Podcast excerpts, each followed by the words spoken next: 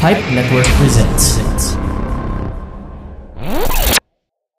This episode of the Banyo Podcast Reflush was brought to you by La Casa Vacanze. If you want a great vacation place this summer, we've got a great deal for you. La Casa Vacanze in Batangas is a great place for your family to relax and enjoy. Go to pipenetwork.co slash La Casa Vacanze and use the promo code The Banyo Podcast Reflush to get 300 pesos per booking. And don't forget to follow national safety protocols. Enjoy your stay.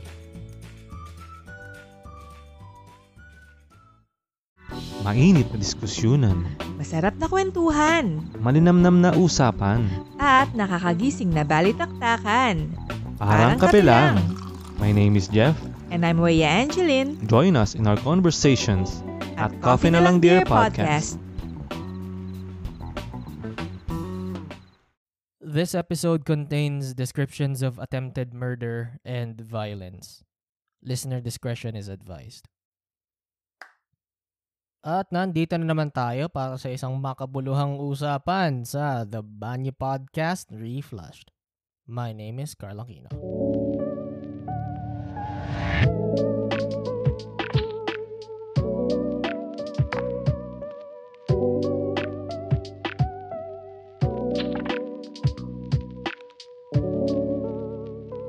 Let me tell you a little bit something about myself. Hindi ako malaking fan ng horror. I don't love horror. I don't like it. I don't watch it. I don't play games that are horror themed.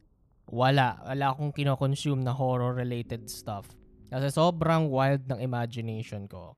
I'd much rather be able to sleep peacefully at night than to remember anything that I have seen. Kasi sobrang wild ng imagination ko. It actually reaches to the point na pag may nakakonsumo akong horror related, naaalala ko siya long after the whole thing is over. So, talagang naglilinger siya sa utak ko. But for this episode, we will be discussing a little bit something about horror. Oo. Hindi ko naman maaalala to kasi na-research ko na to and everything. Pero it's a very fascinating topic. Medyo famous na siya. It's really famous. Natagal-tagal na siyang nasa internet. And if you're not familiar with it, I'm not sure why. I'm sure naman familiar kayo kay Slenderman. Yes, we're going to talk about Slenderman. And if you're not familiar with him, let me enlighten you a little bit more about this character. Okay? Sige, sit tight, relax, enjoy the show for tonight. Okay? Okay, sige. So, sino ba tong Slenderman na to? Well, basically, Slenderman is a character of a popular creepypasta. And this character inspired a lot of other media tulad ng games, may isang movie na ginawa, isang documentary series, and isang actual na near-fatal stabbing. Yes, I am not kidding. I'll tell you all about these as we go along with the episode. So, ano ba tong creepypasta na to? I mean, Carl, isa akong malaking normie. Ano ba yung creepypasta na yan? Nakakain ba yan? Hindi kasi ako pala punta sa internet eh. Ginagawa ko lang sa internet ay mag-send ng email. Ganto yan. Ang isang creepypasta ay isang nakakatakot na story. It's a horror story na pinapakawala online diyan sa mas mas nakikilala. They're copy-pasting it sa mga iba't ibang mga websites para kumalat ang kwento. So, yon copy pasta. So, if you're not familiar with the copy pasta, it's these text, walls of text na kinaka-copy paste lang. Kung hindi ka pa familiar sa copy paste, ewan ko na lang kung bakit hindi ka pa nakakarinig ng term na copy paste. Merong computer, may cellphone, napakaraming gumagamit ng copy paste. I don't know why you don't know what the fuck is a copy paste. But anyway, uh, creepypasta is a combination of the words creepy and copypasta. Okay? Sige, hindi yan nakakain, lolo. Okay? Sige, at least ngayon familiar ka na sa ano, sa concepts ng creepypasta. So, Slenderman was actually created by this guy named Eric Knudsen. He's known as Victor Surge sa um, online communities. Yun yung parang alias niya.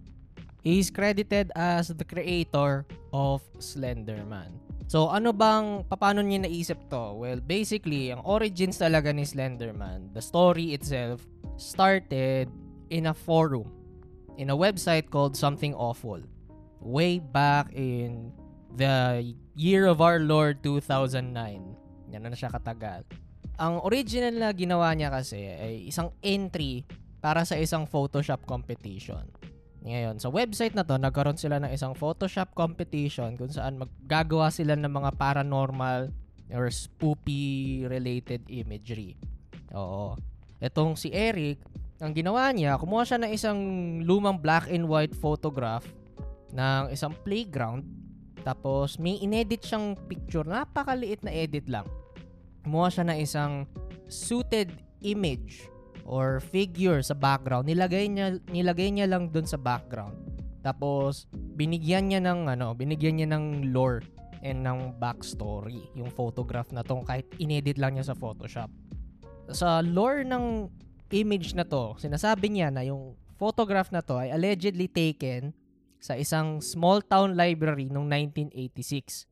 Tapos yung original na quote-unquote photographer down ng image na to ay nawawala pa ever since.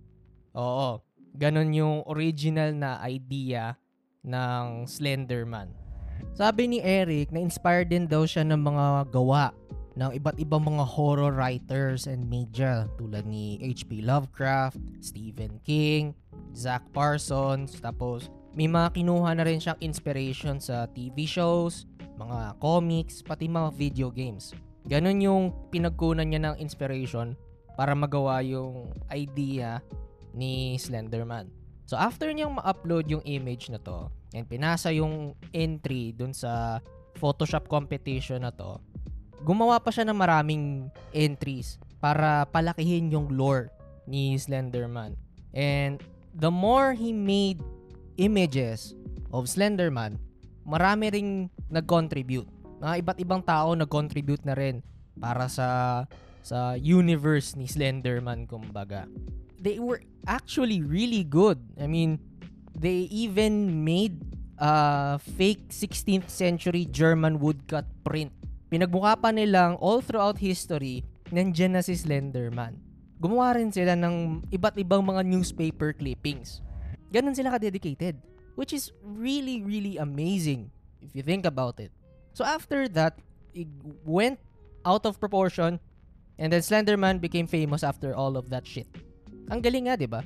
Now, by June of the same year, 2009, merong isang University of Alabama film student na nagngangalang Troy Wagner. Kasama niya yung kaibigan niya na si Joseph DeLodge. Gumawa sila ng sarili nilang web series na tinatawag na Marble Hornets. Inspired dun sa original na Something Awful forum na pinagpasahan ng Slenderman idea. Itong series na to, una siyang in-upload sa YouTube and I believe the whole series is still available in the site. So if you're interested, go check it out. Kung gusto nyo panoorin yung ginawa nila, go find it in ano, YouTube. So, after that, by the 2010s, Slenderman was already everywhere in the internet. Marami nang nagawang mga fan-made projects and content na inspired kay Slenderman. Marami ng mga ginawang ganyan tulad ng mga alternate reality games, ang tawag dyan ay ARG. May mga gumawa na rin ng sarili nilang mga kwento. Gumawa na rin sila ng iba't ibang klase mga video games all across the internet. Kalat na talaga ang idea ni Slenderman by this point. Isang magandang example nito ay yung game na tinatawag na Slender The 8 Pages. Itong game na to ay nirelease originally noong 2012 by Blue Isle Studios. And if you're an OG PewDiePie fan, He once played this game way back in 2012 nung nagsisimula pa lang siya sa YouTube career niya. And a year later, in 2013, itong Blue Isle Studios na to, gumawa sila ng sequel ng Slender The 8 Pages. Ang tawag naman dito ay Slender The Arrival. And as I believe, gin- gumawa rin si PewDiePie ng gameplay nun na nilaro din niya ata yun sa sa channel na as far as I know, uh, hindi ako masyadong OG fan eh. Yung, yung girlfriend ko, yon talaga, sinubaybayanan niya si PewDiePie ever since. Ako, hindi ako masyadong, nung sumikat lang siya ng mid-2010s, Yung 2010s na decade ah, hindi yung 2010 na ano. Basta, you get the idea. Mas malaking fan yung girlfriend ko, tatanungin ko lang sa kanya. If you're listening, Muffin, love you. Mwah. Anyway, nadidistract na tayo. During the development of Slender the Arrival, itong Blue Isle Studios na to, they actually got Eric Knudsen to be the game's actual producer. So, talagang if you're going to think of this game as canon to the original stories, I I'm I'm counting this as actual quote-unquote canon kahit wala naman talagang canon na ginawa para kay Slenderman. So after all of that, mas lalong sumikat ulit si Slenderman to the point that the actual Slenderman mythos crossed over from the internet to an actual urban legend that people believe in in real life. Ganun siya ka-ingrained sa utak ng mga mga netizens kumbaga. People started to believe that there is an actual Slenderman out there in the woods to the point that the news actually made coverage of Slenderman and the monster. So, with that in mind, unfortunately, it wasn't all fun and games. Ito na yung part kung saan we're going to be a bit serious and dark. Kasi it's really it's really hard. Uh, it's a really hard point in my in my research actually. Noong 2014, two girls named Anissa Wire and Morgan Geyser actually went out of their way and stabbed their best friend, Peyton Lautner, 19 times. Ano daw ang dahilan nila para gawin tong crime na to? They were under the impression that by doing this, they would appease Slenderman keep in mind, they were all 12 years old back then. So, paano ba nangyari to? How did it all started ba? Ganito yan. Etong sina Anissa tapos si Morgan, they first encountered Slenderman via the Creepypasta Wiki. If you're not familiar with a wiki, yan yung mga websites kung saan parang parang Wikipedia style siya pero dedicated sa iisang topic o kaya sa iisang fandom. So, merong creepypasta wiki, they came across this and they read everything all about Slenderman. And they were under the impression that the website was real and that Slenderman was real. These two were so enamored in the story that they thought that they wanted to be with Slenderman. And parang pakita nila yung loyalty daw nila para kay Slenderman uh, para hindi nila makitang masaktan yung mga pamilya nila dahil kay Slenderman ay kailangan daw nilang gumawa ng krimen. And the only way to appease him, according to them, was to kill someone. And they actually chose their best friend as the bait and the sacrifice. So, gantong setup na nangyari sa kanila. Itong tatlong batang babaeng to, they actually had a sleepover the night before the stabbing actually happened para i-celebrate yung birthday ni Morgan Geyser. So, they had fun. They did sleepover shit. I don't know kung anong nangyayari sa mga sleepovers ng babae. Basta, no, they had fun. They slept over. Tapos, the following day, these three girls went to a park called David's Park. Malapit-lapit lang sa mga bahay nila. So, punta sila doon. They played hide and seek. Nagtaguan sila. While they were playing, itong sina Anissa and Morgan, they both attacked Peyton. They tackled her down and then stabbed her with a kitchen knife. 19 times. Then, talagang may vi- talagang may intent to kill. And then after that, the two girls actually left Peyton for dead in the middle of the park And then after the attack, Peyton was miraculously able to crawl her way out to a nearby road. Tapos, nakita siya ng isang nagbibisikleta tapos dinala kagad siya sa ospital. Kinuwento niya yung nangyari. Sina Anissa and Morgan naman nahuli kaagad ng pulis soon after the event. And then, Peyton had to be admitted to the hospital for a week tapos, after that, she was recovering and she was immediately released.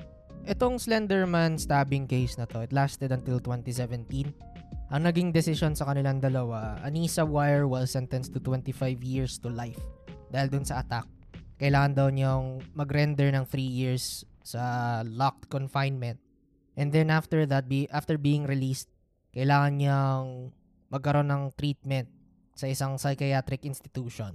And then after that, kailangan pa niya ulit magkaroon ng communal supervision until she's 37. Itong si Morgan naman, she got 40 years to life. Meron ding psychiatric treatment until she's 53 or at least hanggang sa mawala na yung mga symptoms niya. Whatever, whichever comes first actually. Kasi na-diagnose tong si Morgan na meron pala siyang schizophrenia. Was really, really sad and really hard for me to talk about. Pero ayun. Itong stabbing na to, itong attack kay Peyton, nag-trigger to ng isang moral panic sa mga parents, mga magulang ng mga batang connected sa internet. Nagkaroon na maraming debate regarding sa influence ng internet sa mga kabataan. Sabi nila, supervise nyo mga bat mga anak nyo. Iba, sinasabi, kailangan walang-wala talaga. Huwag nyong pakonekta sa internet, all that shit.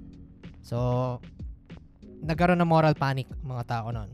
No, it, it, it died out eventually, pero the discussion was there.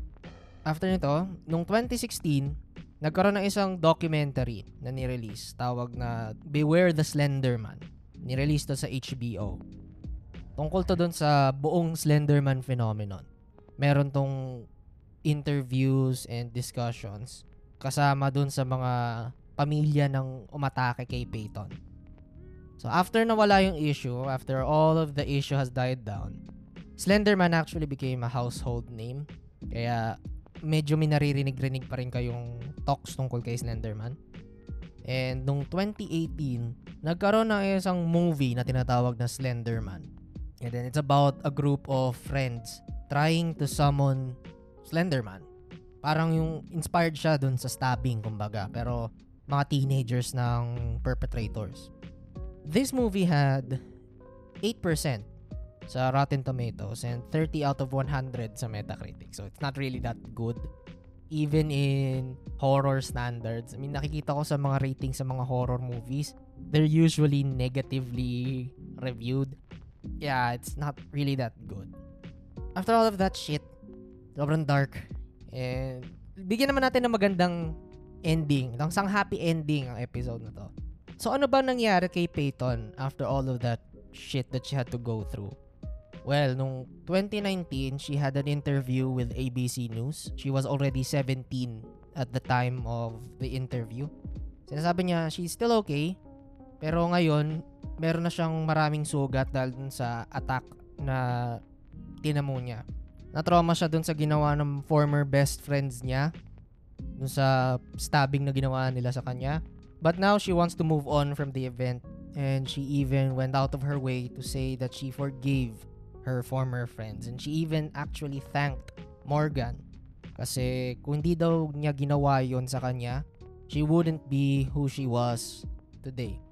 If not for her former best friends.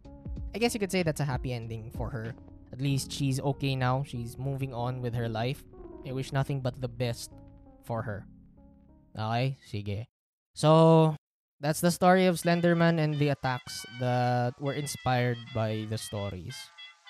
So, that's it. If you like this episode, please like, share, and subscribe to the podcast.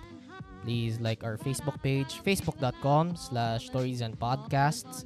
Kung may idea kayo or topic na gusto nyo i-cover ko sa isang future episode, please message us on our Facebook page or you can email us at storiesandpodcasts at gmail.com. Mapapakinggan ng The Banyi Podcast Reflushed sa Spotify, sa kahit nanong podcast app na ginagamit nyo or sa anchor.fm slash The Banyi Podcast Reflushed. Once again, this is your host, Carlo Quino signing off. See you on the next episode. But I got a feeling I'm falling, falling for nobody else.